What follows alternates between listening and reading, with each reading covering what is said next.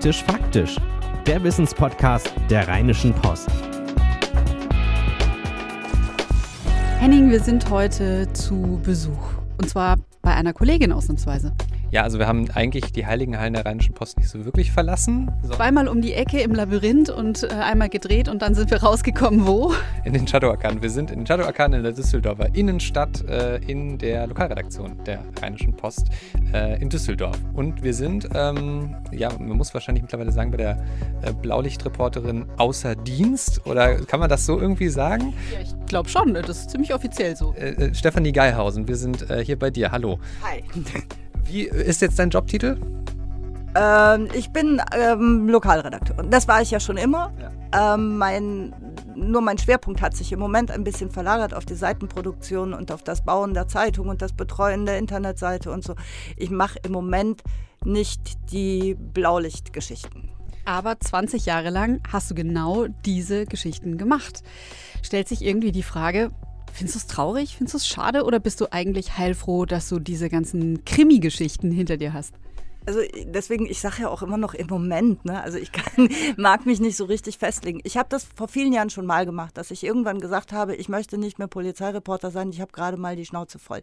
Das ist so der Moment gewesen, dass dieses Mal gab es nicht so einen richtigen Auslöser. Damals war das so, dass ich irgendwann mitten in der Nacht zu einem zu, zu einer Unglücksstelle gefahren bin und diese ganzen Blaulichter vor mir gesehen habe und es war so, dass ich gedacht habe, ich wäre jetzt lieber zu Hause. Und, und, und das, ähm, ähm, also man hat immer so ein, es gibt sonst so ein bisschen, so ein bisschen Adrenalinkick. Also dieses, äh, das hat schon was. Es hat ist nicht unbedingt was mit Sensationsgeilheit zu tun oder so, sondern es ist einfach so ein Stück Adrenalin und das war irgendwann weg und dann habe ich gesagt, okay, wenn ich das nicht mehr habe, dann kann ich es auch nicht mehr vernünftig machen, weil das gehört dazu, um vernünftig arbeiten zu können. Aber damit sich unsere Hörer das mal richtig vorstellen können, es ist dann wirklich so, man liegt nachts im Bett und dann ruft, wer ruft eigentlich an und haut einen raus und sagt, äh, da ist jetzt gerade in der Straße XY was los, da müssen Sie hin? Also, dass ich irgendwo hin muss, das sagt eigentlich gar keiner. Das entscheide ich immer selbst. Aber ähm, es ist im Idealfall ist es halt so, dass jemand von der Polizei oder von der Feuerwehr anruft. Das passiert sehr, sehr selten. Dafür muss es schon richtig, richtig, richtig groß sein.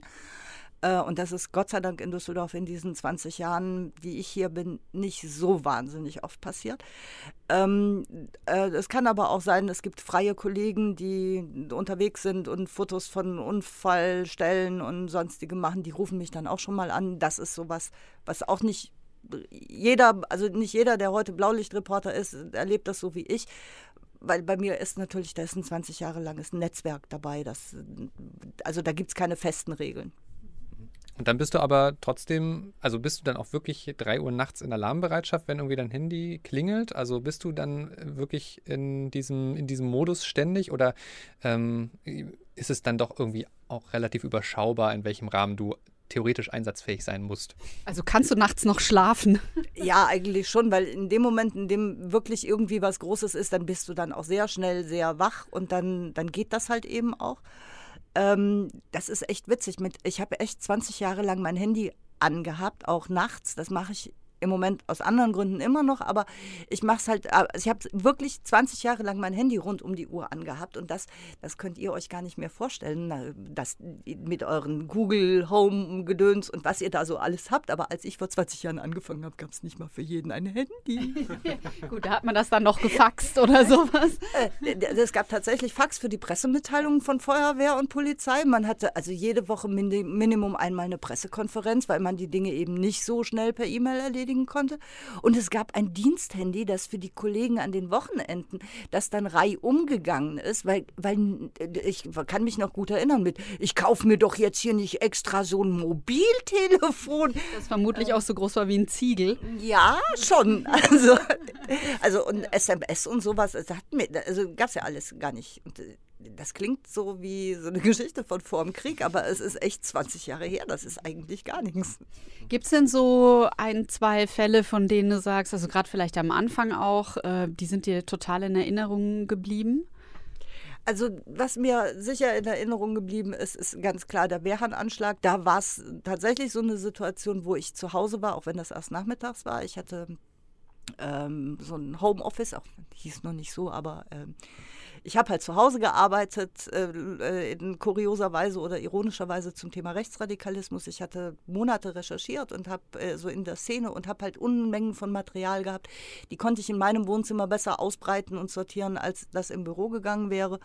Und dann klingelte halt eben um Viertel nach drei mein Festnetztelefon und mein Chef war dran und meinte, ob ich vielleicht endlich mal ins Büro kommen könnte, weil da gerade die Hölle los gewesen ist. Ähm, das, äh, das war dann halt so ein Ding, wo ab diesem Telefonanruf in den nächsten Wochen und Monaten, ja, also das hatte ein, dieser Anruf hatte Einfluss auf, auf viele Jahre Arbeit eigentlich. Ganz kurz, vielleicht kannst du einmal in drei Sätzen zusammenfassen, was ist damals passiert für die, die das nicht so auf dem Schirm haben? Um, also ich glaube, so Viertel nach drei wird dieser Anruf gewesen sein, weil das weiß ich nicht genau. Was ich sicher weiß, ist, dass um 15 Uhr und drei Minuten an diesem 27. Juli 2000 ein Sprengsatz am äh, S-Bahnhof Wehrhahn, also an der Ackerstraße, explodiert ist äh, zu einer Zeit, als gerade zehn Sprachschüler, die alle aus Russland stammten, ähm, vom Unterricht zum, zur Bahn gegangen sind. Da sind dann, also zehn sind äh, teils schwer verletzt worden. Eine Frau ist so schwer verletzt worden, dass ihr Kind im äh, Mutterleib getötet wurde das ist ein Fall, der bis heute als nicht aufgeklärt gilt, beziehungsweise noch nicht juristisch aufgearbeitet ist. Es hat einen Prozess gegeben. 17 Jahre nach der Tat hat man dann jemanden festgenommen und den die Polizei und auch die Staatsanwaltschaft für überführt hält. Ähm, der aber freigesprochen worden ist. Das Ganze ist im Moment in, ähm, in Karlsruhe anhängig beim Bundesgerichtshof. Mhm. Und das meine ich auch mit mit diesem Anruf an diesem Nachmittag, als der Chef sagte, ich glaube, du solltest doch mal reinkommen, weil das scheint hier was Größeres zu sein. Das war was Größeres, da bin ich heute noch nicht mit fertig. Mhm. Was heißt das denn, du hast da Monate recherchiert? Was, was genau war dann dein Job oder wie lief das dann ab? Oh, das war damals so, dass es hier eine sehr aktive rechtsextreme Szene gab. Da gab es auch äh, diverse Figuren, die es auch heute noch in der Stadt gibt äh, und einige, die bundesweit aktiv sind. Äh, die sich hier auf verschiedenen Ebenen rumtrieben. Und ähm, es gab halt immer wieder, auch, es gab auch eine sehr aktive Antifa-Szene. Ähm, und es gab halt immer wieder war dieses Thema, es gab Flyer, es gab Plakataktionen, es gab Demonstrationen und irgendwie hieß es immer die ganze Zeit, ja, aber so schlimm ist das gar nicht. Also wenn man irgendwen Offizielles gefragt hat, hieß es immer, nein, und wir haben hier eigentlich kein Rechtsextremistenproblem und so. Und äh, dann habe ich halt eben angefangen und habe mich dann mal mit Leuten getroffen, mit denen man eigentlich sich normalerweise niemals treffen möchte. Ich war in irgendeinem dubiosen Hundezüchterverein und habe mich mit merkwürdigen Gestalten unterhalten, die sich Kameradschaft Düsseldorf nannten und so ein Zeug. Und äh, habe halt eben mal so, so versucht aufzudröseln, wer ist da eigentlich in dieser Szene, was machen die eigentlich, wie hängen die miteinander zusammen. Ähm, und, und, das war so die Geschichte, die dann in der Tat erschien, eine Woche nachdem sich herausgestellt hatte, dass dieser Wehrhahn-Anschlag halt ähm, mit einiger Wahrscheinlichkeit einen rechtsextremen Hintergrund hatte. Mhm. Wie viel ist denn, um nochmal so allgemein auf deinen Job als Blaulichtreporterin zu kommen, ähm, wie viel ist denn wirklich so dieses, da ist irgendwie was passiert, weiß ich nicht, ein Unfall oder irgendwie eine Straftat und da fährst du dann aktuell hin und wie viel Prozent oder Anteil ist der ganze Nachlauf, also das, was du gerade beschrieben hast, ähm, ist das vor allem ganz viel Action oder vor allem ganz viel Auf Begleitung der Aufklärung und vielleicht auch manchmal an ein paar Stellen ähm, ist da vielleicht auch manchmal die Hoffnung dabei, da vielleicht was schneller rauszufinden als die Polizei im Nachhinein oder so? Das habe ich mir eigentlich, also das ist was, was ich eigentlich gar nicht möchte. Ich habe äh, vor vielen Jahren mal den Fall gehabt, wo ich jemanden angerufen habe und gesagt habe, ich habe gehört, Ihr Bruder ist umgebracht worden, können Sie da mit mir drüber sprechen? Das war ein Verbrechen, das, wenn ich mich recht erinnere, in Paris geschehen ist. Und dann der Mensch, der, den ich da am Telefon hatte, der sagte dann, ach Quatsch, da müssen Sie sich irren, das bin ich nicht, da rufen Sie den Falschen an. Mein Bruder ist ja gar nicht da, mein Bruder ist ja in Paris. Das war dann die Bestätigung und das war ganz schlimm, weil letztlich ich die Überbringerin der Nachricht war. Und das, also das ist wirklich, das möchte ich nicht. Es gibt äh, Leute, die finden das toll, weil dann sind diejenigen, mit denen man spricht, gerade so besonders gesprächsbereit, weil die so völlig überrumpelt sind. Aber das ist äh, nicht meine Art, das möchte möchte ich auch nicht, weil ich, also deswegen, eigentlich habe ich es immer ganz gerne, wenn die Polizei schon irgendwo gewesen ist und ähm, äh, ich dann erst komme. Und ich habe auch, also rausfinden, was die Polizei nicht weiß, ist eine Sache. Ich kläre es aber gerne auch, je nachdem, um was es so geht, vorher mit der Polizei ab. Weil es gibt immer, also gerade bei, bei Verbrechen gibt es immer Dinge, die kann halt nur ein Täter wissen. Und die sind das, dieses Täterwissen ist entscheidend, um einen Täter irgendwann, wenn man ihn dann hat, zu überführen und äh, ihn auch letztlich vor Gericht zu bringen. Und dann ist es ziemlich blöd, wenn man dieses Täterwissen vorher in die Zeitung schreibt, weil dann kann der Täter sagen, ja, was heißt hier Täterwissen? Das stand in der Rheinischen Post. Mhm. Und deswegen kläre ich manche Dinge ganz gerne ab, wo ich, wo ich weiß oder, oder wo ich mir halt eben nicht sicher bin. Mhm dieses ganze Thema äh, Zusammenspiel mit der Polizei, das ist ja was, was durchaus jetzt auch gerade kürzlich nochmal ähm, ja, sehr in die Medien gekommen ist. Es gab ja diesen Fall in Konnewitz äh, in der Silvesternacht in Leipzig, ähm, wo es dann unterschiedliche Berichte darüber gab. Ähm, die Polizei hat erst das eine berichtet und dann gab, wurde das angezweifelt von Medien. Um den konkreten Fall soll es jetzt gar nicht gehen, aber was ich meine ist, dass es ja hin und wieder auch mal so ist, dass sich ein, zum Beispiel ein Polizeibericht im Nachhinein na, es nicht ganz genau herausstellt oder dass Sachen dann doch anders sind. Und gleichzeitig bist du natürlich auch in der Arbeit total darauf angewiesen, was dir die Polizei sagt. Ähm, kannst du dieses Spannungsverhältnis mal so ein bisschen beschreiben? Weil einfach auf alles verlassen, was dir die Polizei sagt, kannst du ja auch nicht. Ja, weil also Polizei gilt als, als sogenannte privilegierte Quelle für einen Journalisten. Das heißt, was die Polizei uns sagt, müssen wir, müssen wir nicht nachprüfen, sondern können es einfach so veröffentlichen und uns darauf berufen. Ähm, klar ist das schwierig. Wobei, also das klingt jetzt echt blöd, aber äh, wie gesagt, ich mache es im Moment nicht mehr und demzufolge habe ich gar keinen Grund, mich bei der Düsseldorfer Polizei einzuschleimen. Aber ich habe schon, als ich hierher kam, also eine Pressearbeit vorgefunden, die sich in diesen 20 Jahren sicherlich auch verändert hat, aber die echt immer richtig gut war. Und ich war viel unterwegs. Ich habe also an vielen anderen Orten dieses Landes gearbeitet und ich habe viel wirklich schlimme Pressearbeit von Polizei erlebt. Äh, hier war das von Anfang an ein sehr offenes und auch ein sehr vertrauensvolles Verhältnis. Deswegen hatte ich dieses Spannungsfeld nicht mhm. unbedingt. Also wenn denn tatsächlich irgendwas mal war, wo man sagen würde, darüber redet jetzt die Polizei aber nicht so gerne, wenn einer kommt und sagt, hier, ich bin in der Altstadt von der Polizei festgenommen und schwerst verprügelt worden.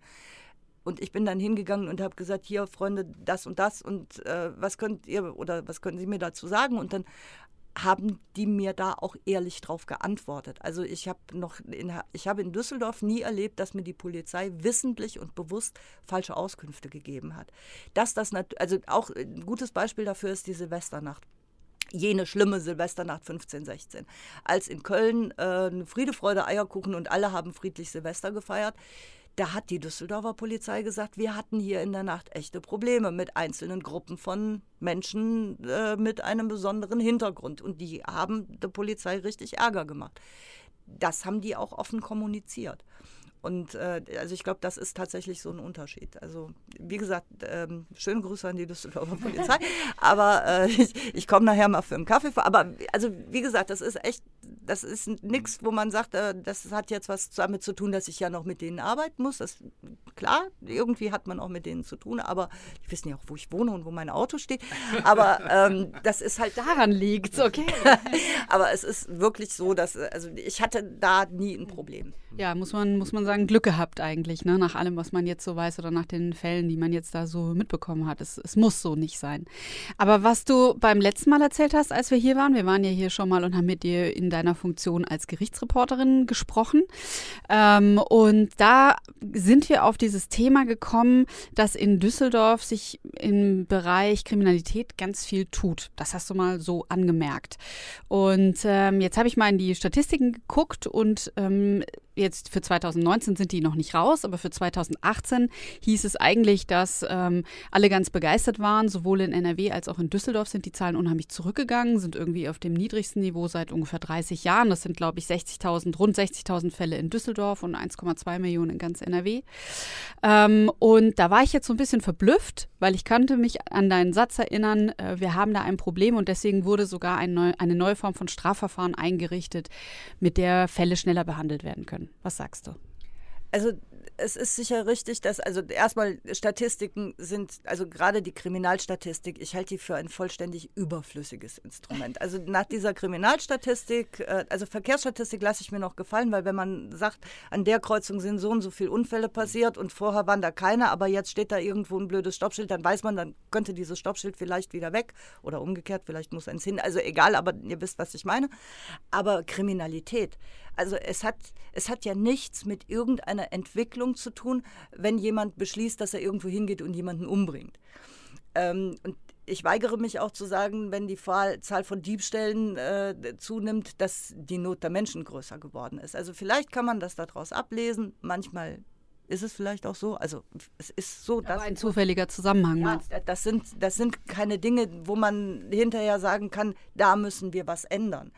Ähm, wir sehen es ja auch, also es reagiert ja niemand auf die Kriminalstatistik, sondern es wird reagiert auf so große Fälle, wenn dann auf einmal sowas wie Lügde ist, dass man dann sagt, oh, um Gottes Willen, wir müssen aber ganz dringend ganz viele Polizisten von irgendwo abziehen, die jetzt nur noch Kinderpornografie machen. Oder wenn sich, äh, wenn, wenn, wenn halt die, diese latente Terrorgefahr, dann kommen alle und sagen, wir brauchen dringend was für den Staatsschutz. Aber in die Statistik also äh, nach der Statistik wird tatsächlich das normale Personal verteilt. Und wie viel das genützt hat, sieht man dann, wenn eben dann auf einmal, wenn man dann auf einmal feststellt, oh, wir haben auf einmal ganz plötzlich da so ein Riesenproblem. Also die Statistik halte ich für ein völlig überflüssiges Instrument, weil sie auch ähm, weil Statistiker, ich habe mal die Statistiken von verschiedenen deutschen Großstädten miteinander verglichen. Und weil wir uns immer alle gewundert haben, warum es in Bayern so wenig, in München gibt es fast keine Wohnungseinbrüche.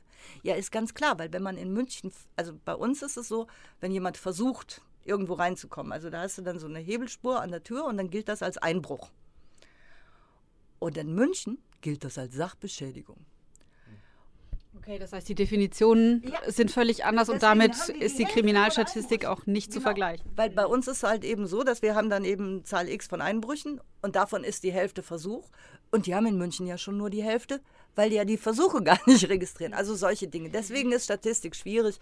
Und ähm, ich glaube, dass, also wir haben insofern ein Problem, dass vielleicht Fallzahlen zurückgehen, dass aber die Qualität von Straftaten anders ist. Also eine Altstadtschlägerei. Eine Altstadtschlägerei war halt früher eine Schlägerei, da, hat, da haben sich zwei oder auch drei oder vier vielleicht mal mit Fäusten bearbeitet.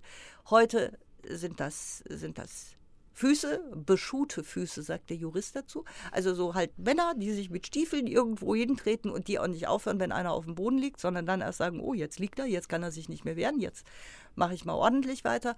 Es ist ganz oft so, dass auch die Schuhe nicht mehr zum Einsatz kommen, weil da sehr viele Menschen rumlaufen, die Messer bei sich tragen und die auch einsetzen. Also das sind also so eine Körperverletzung in der Altstadt hat häufiger was mit Lebensgefahr zu tun, als das früher der Fall war. Wobei das ja sich, wenn ich da richtig informiert bin, auch in der Statistik zumindest so widerspiegelt, dass die schweren Straftaten durchaus zugenommen haben. Also das heißt, ähm, aber am Ende kommt das dabei raus, ähm, die gefühlte Sicherheit ist trotz einer eigentlich besseren Statistik schlechter geworden.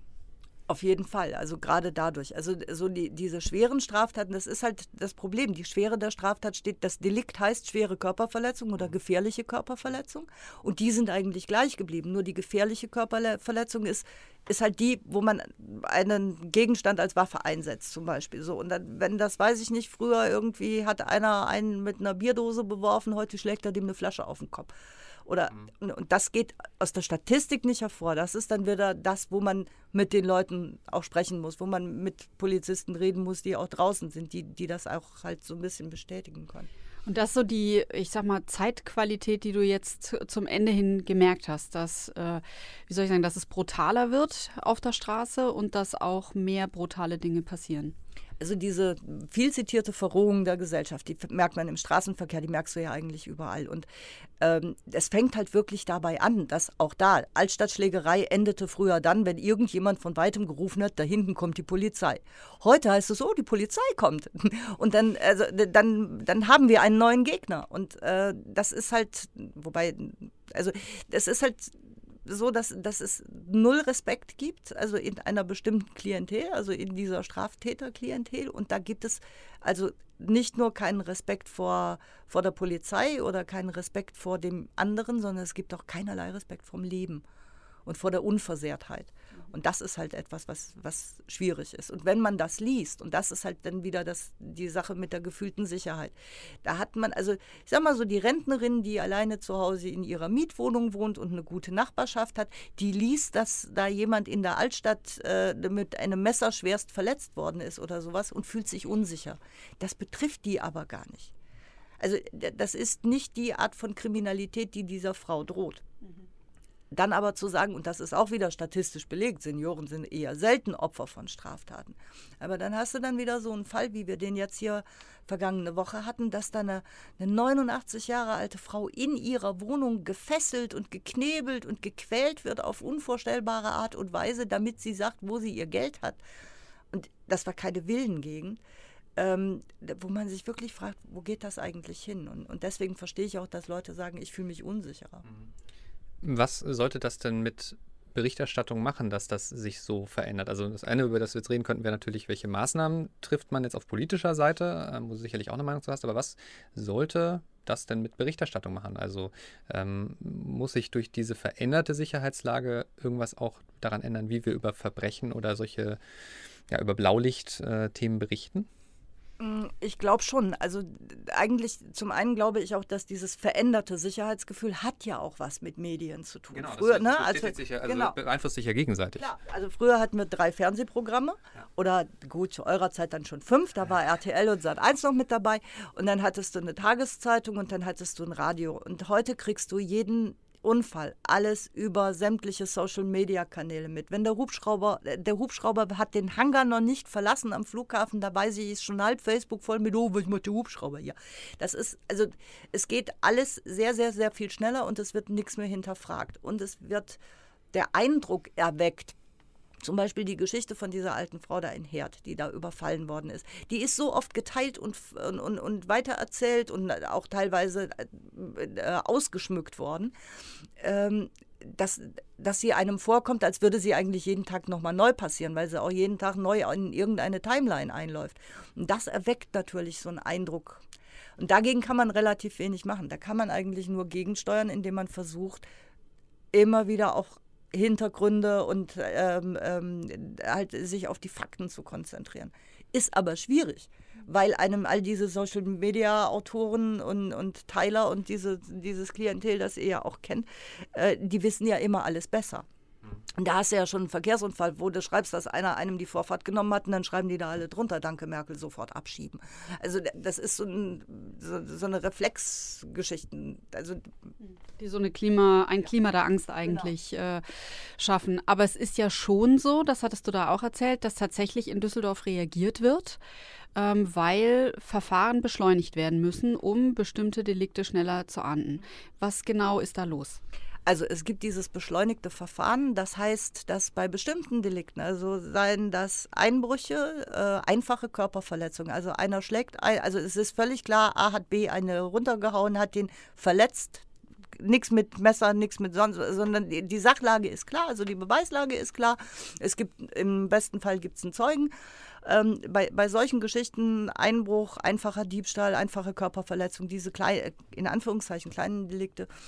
Ähm, da gibt es ein beschleunigtes Verfahren mit der Möglichkeit einer sogenannten Hauptverhandlungshaft. Das ist dann immer, also die, die werden dann festgenommen und dann werden die nicht wieder laufen gelassen nach Feststellung der Personalien und bekommen dann irgendwann Post mit der Bitte, doch äh, mal zum Prozess zu erscheinen, sondern die werden direkt in die JVA gebracht. Da bleiben sie mindestens, also bleiben sie eine Woche und innerhalb dieser Woche muss die Staatsanwaltschaft die Anklage fertig machen, muss es beim Amtsgericht einen Termin geben und dann muss eine Hauptverhandlung stattgefunden haben. Die, äh, und in diesem Prozess kann es dann durchaus Strafen geben von, ich glaube, der Strafrahmen ist zurzeit festgelegt auf ein Jahr, also ein Jahr Freiheitsstrafe. Und das ist dann schon ganz lustig, weil es gibt also gerade bei den Einbrechern, da reden wir ja ganz viel von internationalen Banden.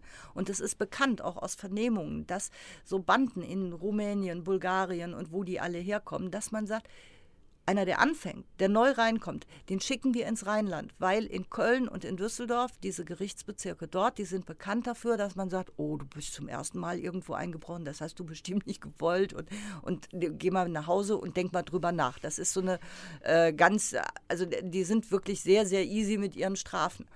Und das passiert jetzt auf einmal nicht mehr, weil jetzt kommt auch der Ersttäter und findet sich auf einmal in der JVA wieder. Und das ist wohl was, was recht gut funktioniert. Also das scheint sich inzwischen auch tatsächlich in der Szene rumgesprochen zu haben, weil die Fälle werden tatsächlich auch da ein bisschen weniger. Das heißt, es hat echte Abschreckungsfunktion, muss man sagen. Hm. Ja, auf jeden Fall. Ist ja interessant, weil eigentlich, also gerade haben wir über Beschleunigung von Kommunikation und Berichterstattung und wie man über Dinge diskutiert gesprochen. Und gleichzeitig passiert sowas ähnliches, quasi eine Beschleunigung der Bestrafung äh, auf der anderen Seite. Also es ist im Grunde genommen letztlich dieses Gefühl, dass alle haben, die Welt dreht sich schneller, das gilt jetzt auch an der Stelle. Ja, wobei halt äh, das, was daran schade ist, ist, dass dieses, äh, dass es eine ganze Zeit gebraucht hat, natürlich, bis sich dieses subjektive Unsicherheitsgefühl aufgebaut hat, dass aber die Justiz und also gerade die Strafverfolgungsbehörden echt so unfassbar langsam sind. Also als die Polizei ihren Digitalfunk eingeführt hat, da war der schon veraltet. Also als sie die Geräte bekommen haben, waren die schon alt.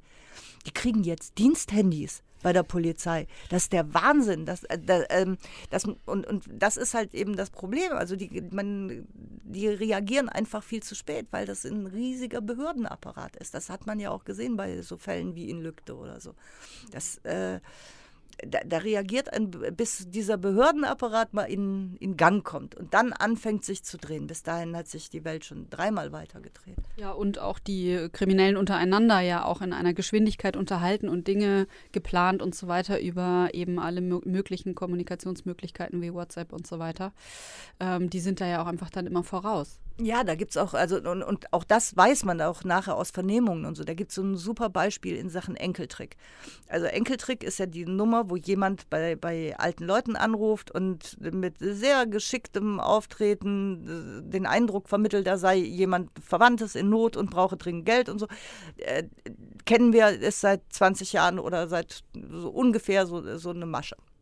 Die Polizei hat immer wieder gewarnt und die hat dann auch immer wieder an die Banken appelliert und gesagt, eigentlich dürft ihr das ja gar nicht wegen Bankgeheimnis, aber wenn euer alter Stammkunde kommt in die Filiale und sagt, ich möchte jetzt aber mein ganzes Konto und mein Sparbuch auflösen und möchte jetzt 30.000 Mark in Bar abheben und mit nach Hause nehmen, Euro heißt das auch heute. Aber egal. Jedenfalls, ähm, wenn die das denn, die alten Leute sagen ja noch, mag ich ja auch.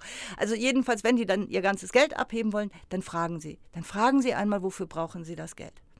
Und dann gucken sie, ob sie im Gespräch dann darauf kommen und dann sagen, wollen wir nicht mal ihren Enkel, ihren Neffen, Nichte anrufen und mal fragen und so.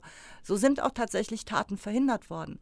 Aber aus den, von den Anrufern wissen wir, dass nachdem die Polizei diese Kampagne gestartet hat, liefen die Gespräche anders. Da hieß es dann auf einmal so, Oma, und jetzt gehst du zur Bank und dann holst du mir bitte das Geld, weil ich brauch's dringend, weil ich muss das Haus kaufen, meine Operation bezahlen, sonst was. Und wenn die dich bei der Bank fragen, wofür du es brauchst, das musst du denen nicht sagen. Es ist dein Geld. Das wurde dann immer perfider, bis hin zu, dass wir jetzt bei der Masche sind, wo sie sich als Polizisten ausgeben ähm, und, und damit nochmal einen draufsatteln.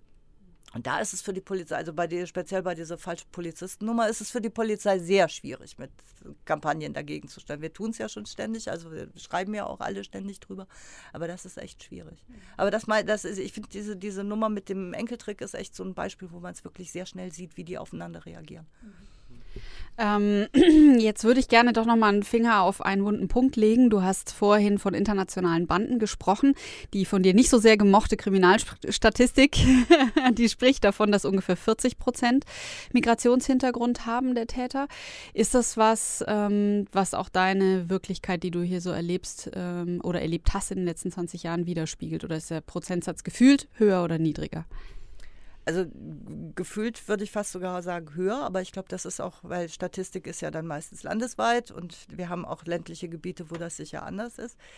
Ähm, es war auch Düsseldorf übrigens, die als, als erste Polizeibehörde irgendwann mal einen Zusammenhang hergestellt haben zwischen steigenden Zahlen von Einbrüchen und Eigentumsdelikten und der Grenzöffnung der EU 2006 äh, in Richtung Ostblock mit Beginn von Freizügigkeit. Das waren die, war die Düsseldorfer Polizei hat das als erste irgendwann mal ausgesprochen, weil bis dahin klar, man wusste das schon irgendwie. Wir haben ja alle gesehen, wo die Straftäter, wenn sie dann vor Gericht standen, wo die alle herkamen.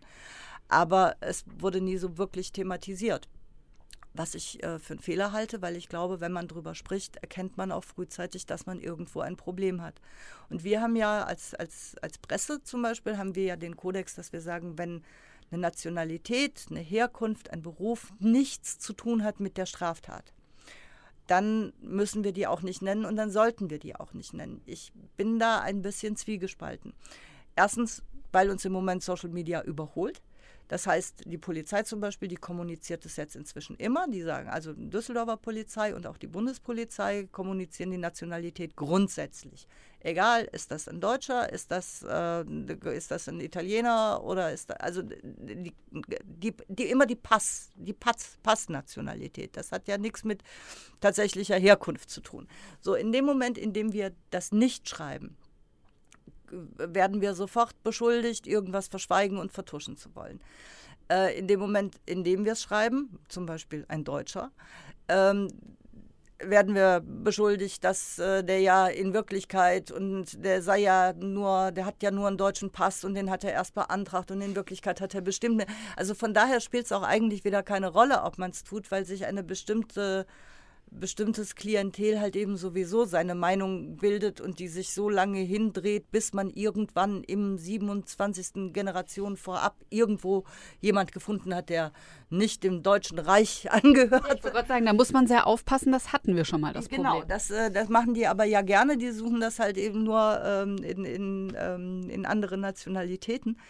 Ähm, von daher wäre es eigentlich wurscht, ob wir es tun oder nicht, weil es da keine Auswirkungen hat. Ich finde aber wichtig, dass man bestimmte Sachen kommuniziert, weil die eben auch zeigen, dass wir ein Problem haben. Und wenn man eben weiß, dass diese, dass die Einbrecherbanden aus einer bestimmten Region im Südosteuropa kommen, ähm, Autoaufbrecher, die kamen alle, die kamen mal eine ganze Zeit lang, gab es Autoaufbrecherbanden, die kamen aus Litauen. In Litauen wurden die geschult. Es gab in Litauen Schrottplätze, wo man geübt hat, äh, Navigationssysteme, Kommandsysteme auszubauen. Ohne dass äh, die kaputt gingen. Was mit dem Rest des Autos passierte, war ja relativ egal, weil die hat man ja nicht mitgenommen. Aber wenn man das weiß, dann kann man auch natürlich könnte man dann theoretisch, ich, ich gehe ja immer von denkenden Menschen aus. Und wenn ich äh, ein Fahrzeug, einen Sprinter oder also so ein Bus, so einen Transporter sehe, aus, mit, mit einem litauischen Kennzeichen, der sich irgendwo aufhält zu irgendeiner Zeit, wo er da eigentlich nicht hingehört, dann kann ich da eher aufmerksam werden. Das heißt nicht, dass ich grundsätzlich jetzt auf jeden Menschen, der mir sagt, ich bin aus Litauen, sage, ah, du hast ja ein Kommandsystem geklaut gerade, mindestens eins. Also, also ich will eigentlich gar nicht Vorurteile, ich will Aufmerksamkeit. Und ähm, wenn man eben sieht, dass es die, die, all diese, diese Geschichten aus dem, aus dem sogenannten Maghreb-Viertel, wo, äh, wo so viele Leute untergetaucht sind, die Straftaten begangen haben oder die als Flüchtlinge getarnt dort untergetaucht sind. Dieses Problem hat die Polizei erkannt, weil sie es irgendwann mal gezielt und über längere Zeit beobachtet hat. Aber dass es ein Problem gab, dass es ein Problem gab mit nordafrikanischen, mit, mit jungen Männern aus Nordafrika, ähm, das, ich, ich finde schon, dass man das wissen sollte. Also, dass, dass man das auch als, als Bürger wissen sollte, weil dann, ich kann mich ich kann dann auch als Stadtgesellschaft anders damit umgehen, wenn ich weiß, da gibt es eine kleine Gruppe, die bereitet Probleme. Wie können wir uns um diese Gruppe kümmern? Und damit kann man vielleicht sogar schon vor Straftaten irgendwie was tun. Deswegen mhm. finde ich halt falsch, wenn man es komplett verschweigt. Zur Demokratie gehören halt auch unbequeme Wahrheiten. Ne? Ja. Nun kann ja eigentlich die äh, Konsequenz daraus, äh, könnte ja zum Beispiel sein, ähm, weiß nicht, Polizei kontrolliert vor allem Menschen, die nordafrikanisch aussehen am Bahnhof. Das ist dann im Zweifelsfall, würde man als Racial Profiling bezeichnen, etwas, was die Polizei mal wieder sagt, dass sie es nicht tut. Ähm, oder wo es aber dann trotzdem ziemlich viel Diskussionen drum gibt. Ähm, äh, das eine ist ja das, was die Polizei macht, darüber kann man viel diskutieren, aber was mich so interessiert, was würdest du denn den, dem ganz normalen Durchschnittsbürger, der im Zweifelsfall dann auch eine Geschichte auf Facebook postet und sich über irgendwas aufredet, was würdest du dem denn raten? Also diese, diese Wahrheiten oder diese Informationen erstmal zu haben, ist ja das eine, aber dann ist ja die Frage, was man damit macht. Und Hysterie kann ja jetzt nicht die Antwort sein. Nee, auf keinen Fall. Also, aber äh, nochmal zu diesem Racial Profiling, mhm. weil das hat mich echt aufgeregt. Es haben nach dieser, nach diesen Übergriffen, Silvesterübergriffen in Köln, haben halt alle gesagt, oh, das war ganz schlimm. War es auch. Also keine Frage, da ist auch gar nichts drüber wegzudiskutieren. Es, es war schlimm und wir wissen alle, dass es da ein, eine bestimmte Gruppe gab. Das waren junge Männer, die ähm, zum großen Teil einen Migrationshintergrund oder auch Vordergrund in dem Fall hatten aus Nordafrika. Das sind keine Flüchtlinge gewesen, das sind zum großen Teil Kriminelle gewesen, die sich als Flüchtlinge ausgegeben haben. So, da waren sich alle einig und alle waren sich einig, das waren die Bösen in dieser Nacht. Und ein Jahr später Geht die Polizei also hin, weil sie auch Anzeichen dafür hat, dass es wieder solche Gruppen gibt, die dorthin wollen und kontrolliert die. Und dann schreien alle auf einmal, oh, das ist aber Rassismus. Nee, ist es nicht. Wenn es im, ich sag, ich sag das immer so ganz platt, wenn das eine Gang gewesen wäre, die alle pinkfarbene Pullover angehabt hätten, dann hätte, und die Polizei hätte dann im Jahr darauf, was soll die dann machen? Natürlich kontrolliert die die mit den pinkfarbenen Pullovern. Oder soll die dann Leute kontrollieren, die grüne Hosen anhaben, wenn ich doch weiß, dass, einer, dass ich einen suche, der einen pinkfarbenen Pullover trägt? Das ist doch, also man ist da immer so schnell bei auch die böse Rasterfahndung und so. Aber wie sollen die es denn anders machen? Also da finde ich, das, da muss man sich dann auch mal entscheiden, was man denn eigentlich will. Ja, wenn sie es nicht machen und es würde sich exakt das Gleiche wiederholen, würden auch alle auf dem Baum sein und sagen, äh, wir haben es doch gewusst aus dem Jahr vorher und genau. warum habt ihr jetzt die mit den grünen Hosen und nicht genau. die, obwohl das doch klar war. Ja, genau. Ihr habt doch alle diese pinkfarbenen Pullover gesehen. Warum habt ihr die da alle durchgehen lassen? Ja, wir wollten sie nicht diskriminieren. Also, das wäre doch Schwachsinn. Also Okay, und dann äh, mal auf diesen, diesen Punkt zu kommen, was das mit, mit dem normalen Durchschnittsbürger macht. Da hat sich ja auch die Stimmung aufgeheizt in den letzten Jahren, spätestens seit der Silvesternacht 2015. Ähm, nun liest man dann in Artikeln äh, oder auch bei der Polizeimeldung, äh, liest man dann Nationalitäten und es schaukelt sich eine Diskussion hoch. Was ist deine Empfehlung mit all dieser, ja, letztlich auch sind ja viel mehr Informationen, als man früher hatte ähm, und auch einen viel stärkeren Fokus, insbesondere auf das Thema Nationalität und Herkunft. Wie sollten die normalen Bürger damit umgehen? Ich glaube, wir sollten alle mal aufhören, diese Nationalität wichtig zu nehmen. Vielleicht ist es ganz gut, um das einordnen zu können. Also auch ähm, das, es gibt halt Dinge, mit denen unterscheiden sich Menschen voneinander, Menschen bestimmten Typs, ob das jetzt die Hautfarbe oder was auch immer ist. Aber die muss ich ja nicht in mein, ich muss das nicht in meinem Leben wichtig nehmen. Ich muss nicht, wenn ich einen Nachbarn habe, wenn bei mir im Haus jemand einzieht und der kommt eben aus Litauen, dann muss ich nicht davon ausgehen, dass er sein Geld damit verdient, dass er Command-Systeme ausbaut. Sondern dann gehe ich erstmal hin und frage ihn wieder so, als dann redet man miteinander und guckt, dass man als Nachbarn miteinander auskommt. Dann muss man nicht über äh, Politik und äh, ähm, Schrottplatzschulungen und sonst irgendwas reden, sondern eben sehen, dass man, dass man sein Leben miteinander lebt, weil wir leben ja, wir teilen uns alle diese Stadt.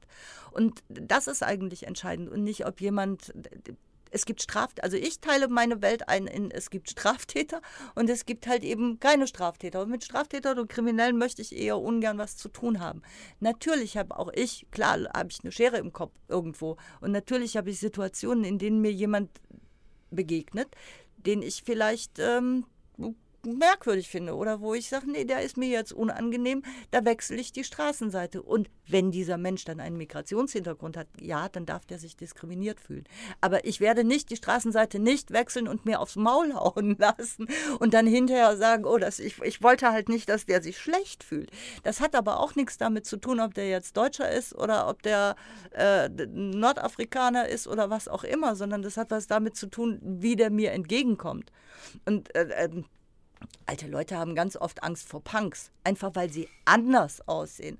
Das heißt auch nicht zwingend, dass die alle kriminell sind. Also ich finde, man muss auf einzelne Menschen achten und, und nicht Nationalität wichtig nehmen. Nur ich fürchte, dass der Zug lange abgefahren ist.